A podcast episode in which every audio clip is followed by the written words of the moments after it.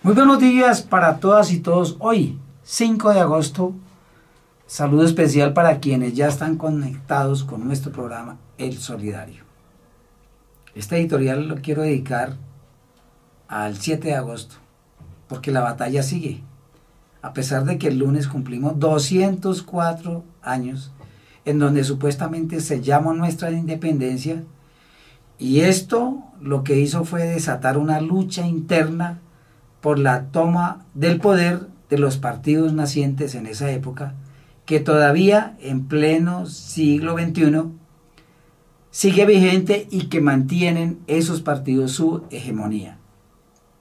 Eh, no hemos sido capaces de superar esas diferencias, eh, a pesar de que en el siglo pasado y antepasado nos dieron la muestra de lo que no se debe hacer. Tantas guerras civiles, a nivel nacional y a nivel interno nos demuestran de que todavía nosotros tenemos esa lucha entre quienes ostentan el poder, el poder y quienes aún conservamos la esperanza de un cambio, que seguramente con este gobierno se puede alcanzar. Y digo, la batalla sigue pues en la lucha que este gobierno, que cumple un año precisamente el lunes, se ha dado contra la pobreza y contra la desigualdad. Según datos del DANE, en Colombia hay más de 7 millones de personas que se encuentran en una situación de pobreza extrema y cerca de 20 millones en pobreza monetaria. Eh, según se define en el DANE, es pobre supuestamente el que tiene menos de o que devenga menos de 700 mil pesos mensuales. Imagínense ustedes.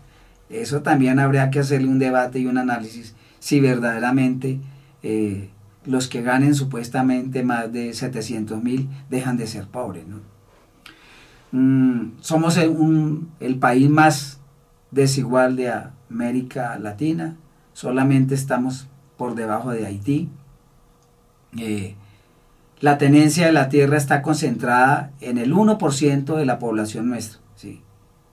Eh, ese 1% tiene el 80% de las tierras productivas.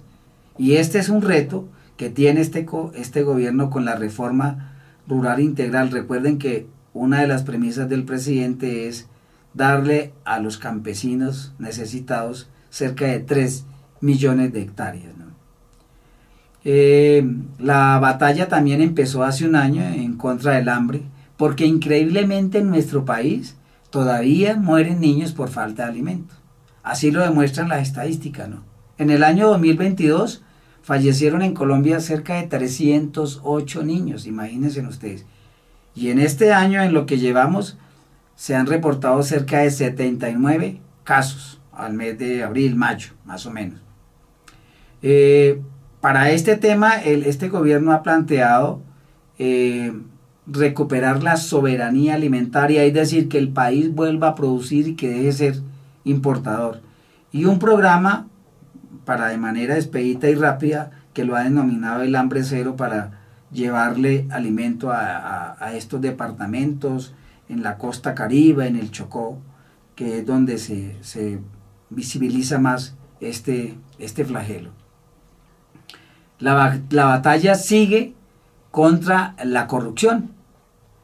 Según Transparencia Internacional, que es un organismo que mide a nivel del mundo cada año cómo están los países en este aspecto, Colombia para el año 2022 pasó del puesto 87, que fue en el año 2021, al puesto 91 entre 180 países evaluados. Sacó eh, Colombia 39 puntos, en donde acercarse al cero es país más corrupto y llegar a 100 son los países que menos corrupción tienen, como en el caso de Dinamarca, eh, Nueva Zelanda, Finlandia, Noruega, que sobrepasan eh, eh, un puntaje de 88. no ha sido posible terminar con este mal que acaba con los recursos públicos. Seguimos siendo un país corrupto digamos que dentro de este gobierno, en el Plan Nacional de Desarrollo y un eje transversal, precisamente es, es terminar este, este gran flagelo. ¿no? No hemos podido ganar la batalla contra la violencia. Muerte de líderes sindicales, sociales, masacres. A corte del 30 de julio llevamos 55 masacres con cerca de 179 víctimas, 77 líderes asesinados al mes de junio. En, los primeros cinco, de eh, cinco meses de este año llevamos 213 feminicidios y los homicidios superan eh, la barrera de los 5.500 al mes de mayo. Es decir, sigue esa constante eh, que se ha mantenido en el año 2021 y 2022. Bueno, y sigue la batalla política. Porque a pesar de que eh, la clase trabajadora, los pobres, los desempleados, los campesinos, los humildes, los inconformes, eh, lo, fuimos capaces de rodear a los partidos alternativos y progresistas para llegar al poder. Eso ocurrió con la elección del presidente y en el Congreso, para buscar ese país posible, ese país con justicia social. Pero lo que nos hemos dado cuenta es que los partidos tradicionales aplicaron las vías prácticas para impedir que los proyectos que se tienen pensado para mejorar nuestras condiciones no llegaran a un buen puerto. Y ahora pues, eh, digamos, la batalla política que se ha eh, generado con este tema del hijo del presidente, eh, decir Nicolás Petro, y todo lo que implica, inclusive, inclusive escuchando voces que ya piden la renuncia del presidente Gustavo Petro sin haberlo juzgado y en este país, hasta donde yo tengo entendido, todo mundo es inocente hasta que se pruebe lo contrario. Hoy también quiero rendir un homenaje a Bogotá en sus 485 años de fundada. A pesar de todos los problemas que tiene nuestra capital, de la inseguridad, del problema de movilidad, eh, mm, que la falta de cultura, el desorden, los que estamos acá amamos esta ciudad porque nos ha brindado todo es la que nos ha señalado el camino para forjar nuestras vidas. Feliz cumpleaños Bogotá. Que tengan un excelente y buen fin de semana.